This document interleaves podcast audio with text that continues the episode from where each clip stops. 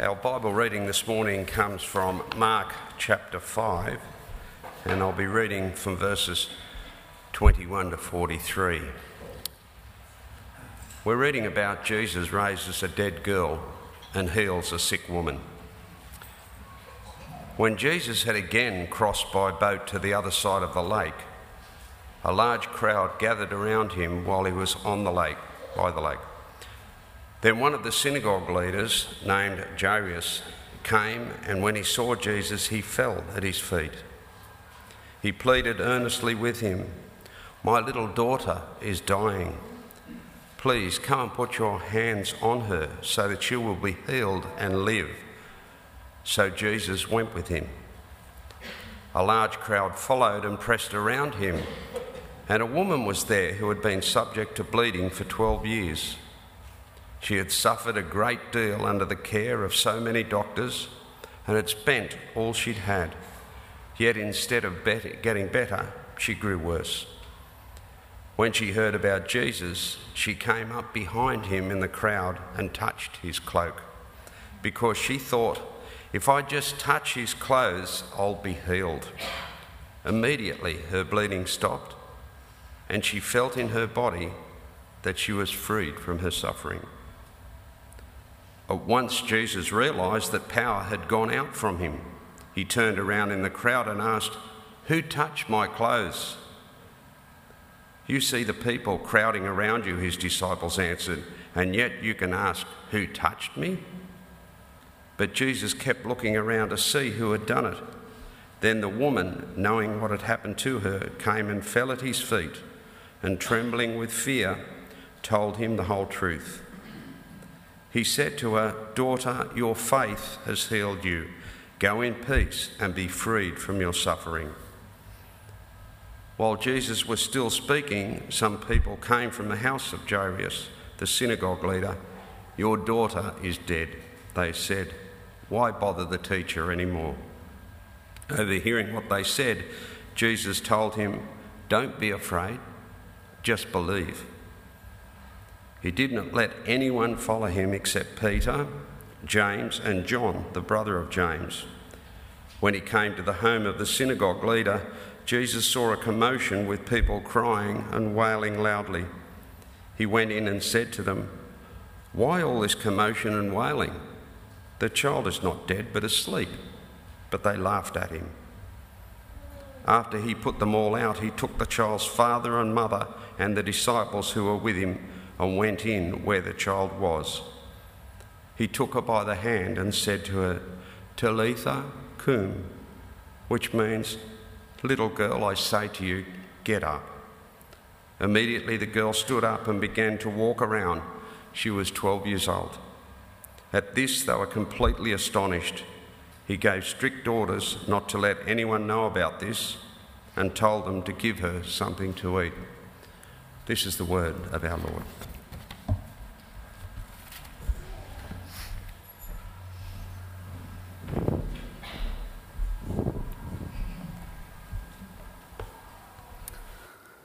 We are in the early stages of studying the life of Peter. Simon Peter, a fisherman by trade, known as the Rock, was one of Jesus' first disciples. The four Gospels contain loads of stories, loads of accounts of Peter. And uh, in some cases, he is quite uh, an outspoken character. Uh, he speaks, he acts, uh, as he follows in the footsteps of his master. Other times, Peter is a witness, a silent witness, who gets a front seat uh, entry, I guess, to the miracles of Jesus. And uh, as he hears Jesus teach about the kingdom of God, with every passing day, Peter is learning what discipleship is all about. Last week, Peter witnessed Jesus's, Jesus heal his mother in law in their family home. It was a private miracle, only witnessed by a small number of people. Peter, Peter's mother in law was ill with a fever, and she doesn't ask to be healed.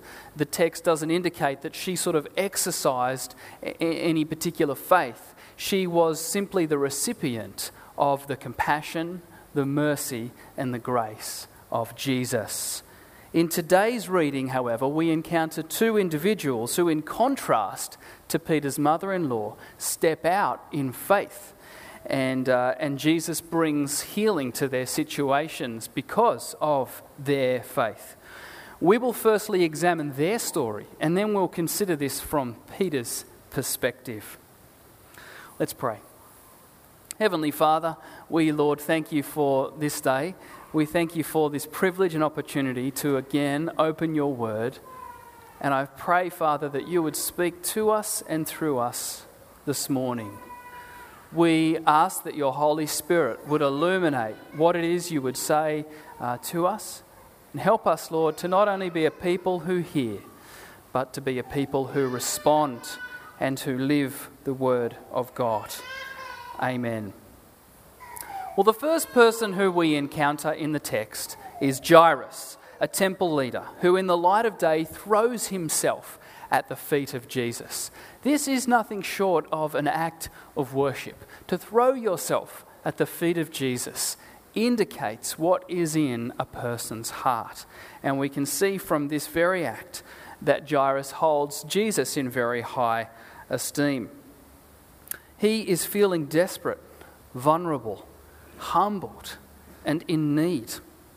His 12 year old daughter is on death's bed, and Jairus pleads with Jesus to come and touch his daughter that she might be healed, that she might be restored. The second is a woman who had suffered severe hemorrhaging for 12 years, the entire lifespan of Jairus' young daughter.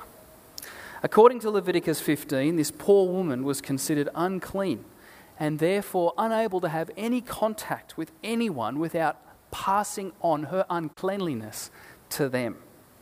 Her condition would have most likely meant that marriage and childbearing were impossible. She too is also feeling desperate, vulnerable, humbled, and in great need. The contrast between Jairus, the temple leader, and this woman could not be greater. He is named, she is not. He is an important figure in the synagogue and plays an important role in public worship. Her presence or lack thereof in gathered worship is of no consequence whatsoever. He is a respected leader in the community, he is a somebody. She is a social outcast, a nobody. Jairus addresses Jesus to his face with words. This woman touches the hem of Jesus from behind. Jairus is a man of wealth, a man of means. This poor woman has spent everything she has to no avail. She has no one to advocate on her behalf. The only thing that Jairus and this woman have in common is that both are victims of desperate circumstances and they have no hope apart from Jesus. Jesus is the great equalizer. Before him, all stand equal. As the story goes on, Jairus pleads with Jesus to come and heal his dying daughter. And I think it's important to note that according to Mark, Jairus is not just Jairus, he is always Jairus the temple leader. At one point, he is just simply the temple leader. The Jewish religious leadership as a whole were unsupportive of Jesus. They were threatened by Jesus. They were critical of Jesus. And ultimately, they were um, incredibly responsible for the death of Jesus. Before having a deathly daughter, I wonder had Jairus been critical or condemning of Jesus? I wonder if that's partly why Mark continues to reinforce that Jairus is a temple leader. Now, in his moment of need, perhaps he has had a change of heart. Regardless of a person's past, uh, regardless of a person's past attitude, Jesus will not condemn, judge, or play games with anyone who comes to seek him in earnest as Jairus does in this very moment. Jairus is now a model of faith. he believes in Jesus. There is no hesitancy on his part. He knows that if he can just get Jesus to touch his little girl, that she will be healed. There is no maybe. There is no could or perhaps in his mind. As far as he is concerned, Jesus can heal his little girl. And Jesus is clearly moved by this father's plea for mercy and sets out towards their family home where he can minister to the needs of Jairus' daughter. As they move forward, the imminent large crowd follows and presses in on Jesus. And in what is a rather urgent scene, the narrative is suddenly stopped by the presence of a solitary, silent figure in the crowd. Jesus has been touched, and he feels power going out of him. Who touched my clothes? He asked. The disciples are humored by this. Lord, there are people pressing in around you from every side. How can you, how do you know? How can you say that someone has touched you or touched your clothes? Well, Jesus knows exactly what he means. He has not been accidentally brushed up against or bumped. Somebody has reached out in faith and touched him in the hope of being healed. Jesus was right. A woman steps forward in fear and trembling. She falls to the feet of Jesus. She is so familiar with the background. Her life has been lived in the shadows. She is very much a behind the scenes type of person. And now, in this moment, she finds herself in the spotlight with all eyes on her. I imagine Jesus crouching down and catching her glaze, gaze. He is not looking at anyone else. He is not at all concerned about what other people are thinking. In that moment, his sole focus is on her. And she finds the courage to tell him what the scriptures refer to as the whole truth. She tells him her entire life story. She tells him about the heartache of being socially outcast for 12 years. Perhaps the whole truth about not being able to be married or have children the whole truth about all the money that she has spent on medical bills to no avail. And she tells Jesus the whole truth that she was at a point of absolute desperation, that she was at the end of her rope, that she had nothing else to lose. And so she thought, if I could just touch the hem of his cloak, I wouldn't want to touch his hand because then I could in- contaminate him if I can just touch the very hem of his cloak, then maybe I'll be healed. And Jesus listens intently. And the word he says to her is daughter. Daughter. You are mine. It's not woman, it's daughter. And now, we have a story of two daughters a daughter of Jesus and a daughter of Jairus. What an endearing term. Daughter, your faith has healed you. Go in peace and be freed from your suffering. What marvelous words of life, of hope of healing Jesus speaks over this dear woman's life. Why did Jesus call attention to this woman? She had been healed, her faith had rewarded her. Jesus was in a rush, he was in a hurry. Jairus' daughter was dying. Jesus could have carried on, but he chose to stop. He chose to draw this woman who had spent her life in the shadows. He chose to draw her into the spotlight. Now, from what I know about people who like to be behind the scenes, who don't like any fuss, being in the spotlight, being in a situation where eyes are on you, It's not a comfortable place to be. So, why does Jesus further humiliate this dear woman? Hasn't she already suffered enough? Jesus did it because he loved her, he cared for her, he saw her as a child of God. And as I mentioned, in this moment now, this woman is as important to Jesus as Jairus' own daughter is to Jairus.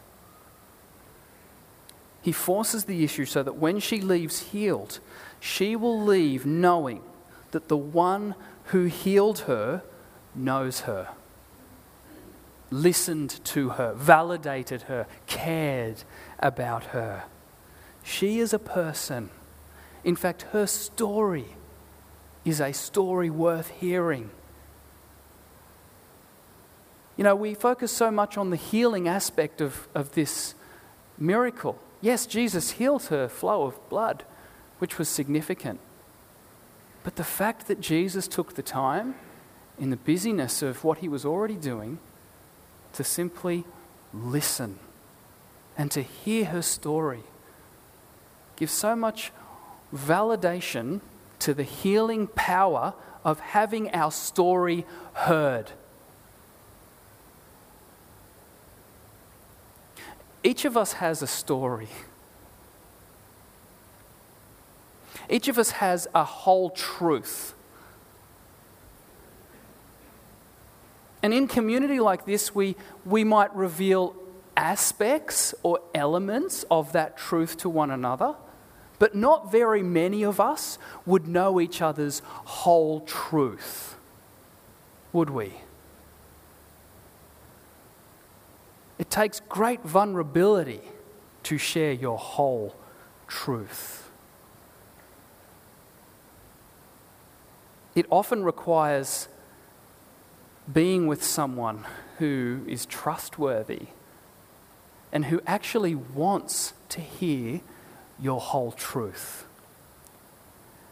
My brothers and sisters, Jesus not only knows your whole truth, but he invites you to share your whole truth with him.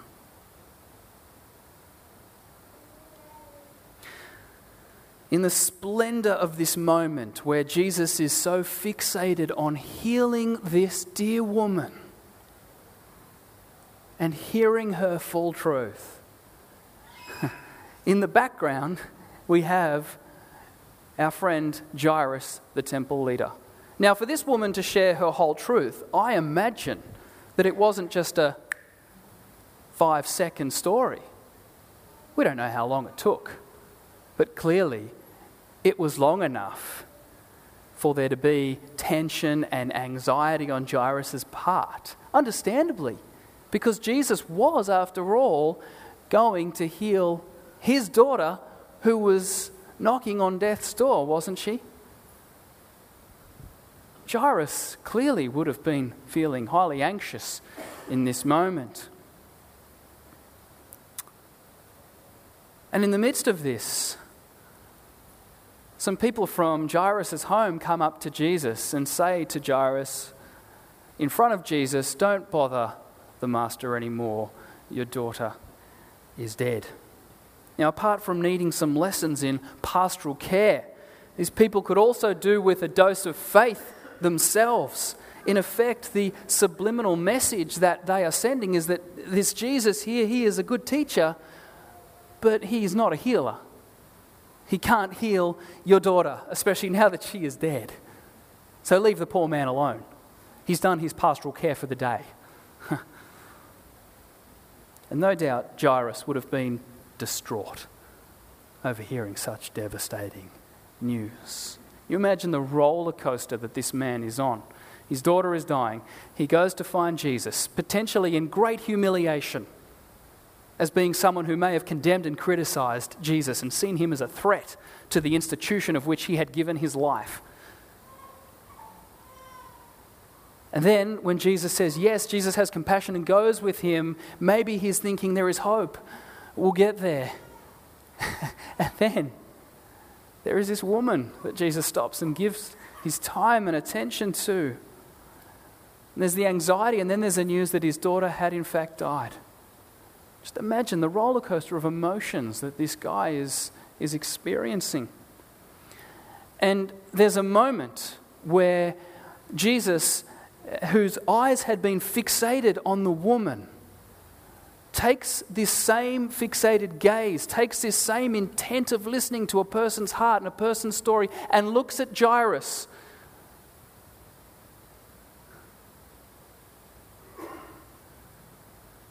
And he says five words Don't be afraid. Just believe. Not many words, but the content of those words are full of authority. They are full of hope. They are full of promise and care. Believe what? Believe what you believed when you asked me to heal your daughter. Believe that I can and I will bring healing. Jairus, look at me. Keep believing.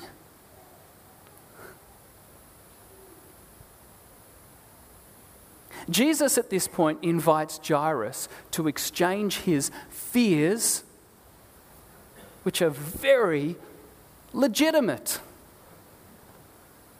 for faith.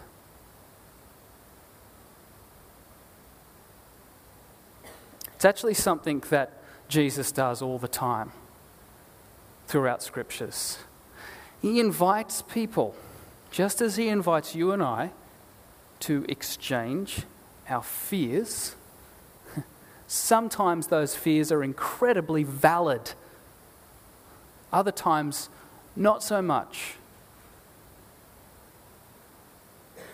But He invites us to exchange those fears for faith. Now, as I was journaling this week about this passage, the Holy Spirit stopped me at that point and said, Joel, what are your fears? And so I undertook that exercise. And, and there were all these fears that I'd never even considered. And one of those fears that just came out was that something would happen to Bron and that I would be left to raise three boys on my own. That, that's something that I haven't really verbalized, but it was just, it was there. And as I began to write, there were actually quite a lot of things. There were relationships that are not resolved. There's, there's tension, there's anxiety, there's conflict. There are a whole lot of things that I actually had a fear about. And then to just read those words don't be afraid, just believe over every single one of my fears. And I just simply share that to you as a fellow disciple, as a fellow brother of Christ, that maybe that's an exercise that you could engage with yourself. What are your fears? Get them down, get them out, and then allow the Holy Spirit, allow God to speak faith into that fear. It is a powerful exercise. Jesus is going to show Jairus the full extent of God's power. If Jairus' daughter had been alive and Jesus brought healing to her, that's amazing. That's a miracle. But Jesus wants to demonstrate the full extent of God's authority, not only over sickness and illness and disease, but over death. And so there's a sense of Jesus almost being intentional in allowing Jairus' 12 year old daughter to die so that the glory of God can be even further increased in this opportunity. Well, they continue on their journey, arriving to a crowd of professional mourners whose fake wailing turns to laughter at Jesus' statement that the girl is not dead but sleeping. In private, with only the parents Peter, James, and John present, Jesus grasped the little girl's hand to raise her up saying, Talitha koum. And these two ordinary Aramaic words must have left a real impression on Peter. It clearly shows that Jesus did not employ some magic spell. This is no abracadabra. These are very simple, plain words. Little girl, get up. Mark tells us that immediately, to the astonishment of the parents and the disciples, the little girl stands up and starts walking around and uh, is hungry. Give her something to eat. She is not a ghost, she is a, a real live person. What is Peter learning as a disciple in this account? With baby Daniel at home, I have to keep re- frequently reminding myself that this is our new normal. I keep finding myself asking why I've not had time in the last three months to play my guitar very much, why I've not had time to read a novel to Brendan or, or to myself why I don't have time anymore to go for a long bike ride like I'd like to, as often as I would like. I'm also, as Bron is, feeling a lot more tired and, and drained at the end of the day. The dinner, bath, story, prayer, clean-up routine is relentless. and I often find myself thinking, when are things going to get back to normal? well, Joel, they won't. You have a third son now, and what we have is a, a new normal. And adjusting to a new normal is a process. Carol, you'd know all about that. You know, if Nia's here, she'd know all about that. Uh, those of us who have lost loved ones, those of us who find ourselves in a different life circumstance to what we're used to, are adjusting to a new normal. And I imagine that for some time, you're thinking, when's Rudy coming back? You know, I imagine that for some time you're, you're thinking about when th- when's Joan coming back, or when, when are things going to return to what I knew? Peter was a fisherman, and he dropped his nets to follow Jesus. And now he is witnessing 12 year old girls being raised from the dead. He is witnessing those who the religious organization deemed as being impure, without a place in the temple. Where on earth do those people find healing and wholeness? Where on earth do those kinds of people uh, reconcile with God? They're nobodies, they're social outcasts. And now Jesus, the Son of God, is welcoming welcoming, drawing out of the shadows these kinds of people. I mean, this is Peter's new normal. Jesus is referring to God, Almighty, Holy One, who can only be accessed by an intermediate priest with the sacrifice uh, of a lamb. Jesus is now referring to this holy God as Abba, as Daddy, as Father. Uh, this God is intimate and personal.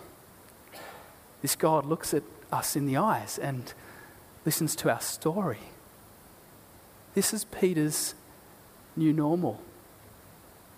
Peter is recalibrating what that new normal is as he begins to experience, not only hear about, learn about, but actually experience what the kingdom of God is like that the kingdom of God for disciples, the kingdom of God for followers of Jesus, is the new normal. And the kingdom of God, my brothers and sisters, and the values of the kingdom and the behaviors of the kingdom are so radically countercultural to the world that we live in. And so, for Peter, but also for you and I, we need to constantly remember that our new normal is the kingdom of God. In the kingdom of God, we love. In the kingdom of God, we forgive. In the kingdom of God, we don't judge or condemn. In the kingdom of God, we don't hold grudges. In the kingdom of God, we are generous. In the kingdom of God, we turn the other cheek. In the kingdom of God, we pray for the enemy. In the kingdom of God, we seek to model beauty in image of our Creator. The kingdom of God, brothers and sisters, is our new normal. And so often we continue to live in our old normal, our old reality. Where hatred, where fear, where judgment, where condemnation, where selfishness, where greed, where all of these things, these old sinful habits, these old ways, these old behaviors continue to govern our lives. But the new normal of the kingdom of God is a kingdom of love, kingdom of peace, a kingdom of second chances.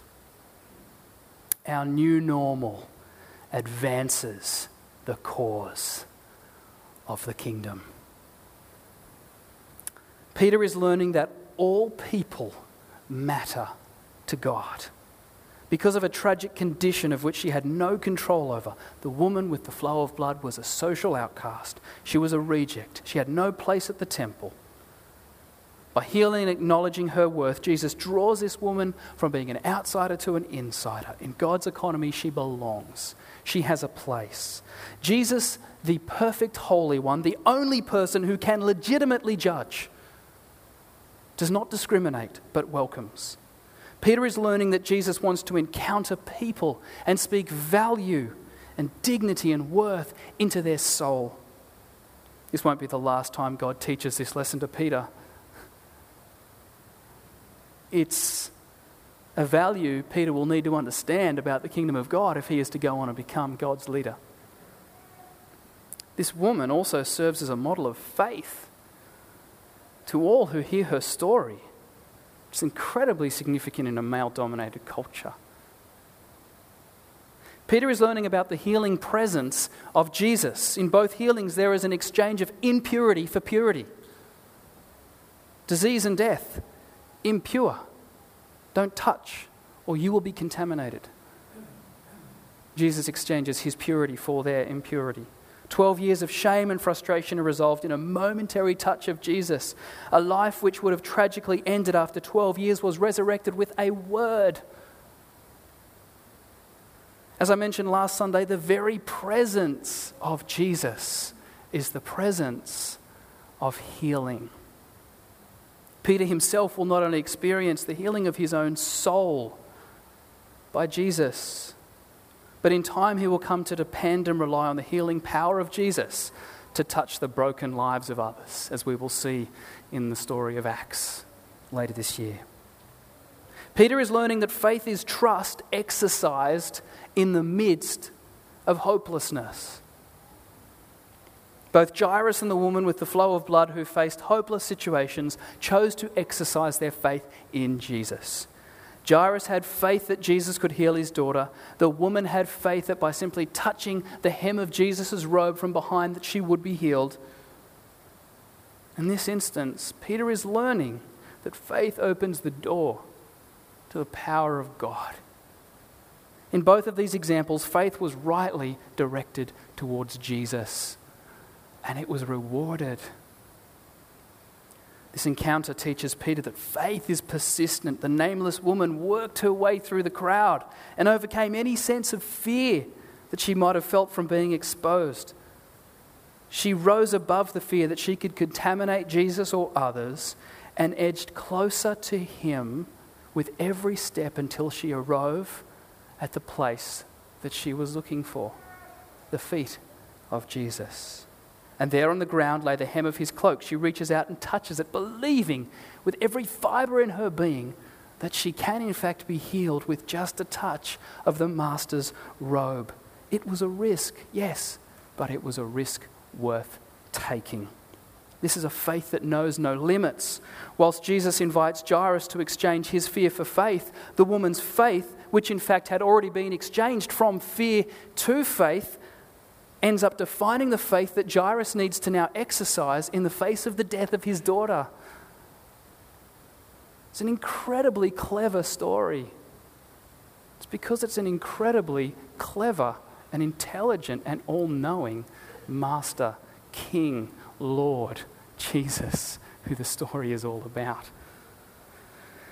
Mark 5 21 to 43 teaches disciples of Jesus, like Peter, like you, and like me, that the kingdom of God is our new normal, that all people matter to God, that the presence of Jesus is in fact the presence of healing, and that faith is trust exercised in the midst of hopelessness. Praise be to God. Let's pray. Lord, we just thank you so much for the Gospels. This is one of so many accounts where we encounter the incredible love and mercy and grace and compassion of the Lord Jesus Christ. And we thank you that that love and that mercy and that compassion and that healing presence is just as available to us today as it was back then. It is available to us today by the power of your Holy Spirit. And so, Father, I pray that your Holy Spirit would come and would minister to each soul who is here today. Minister your healing presence. Minister your listening presence.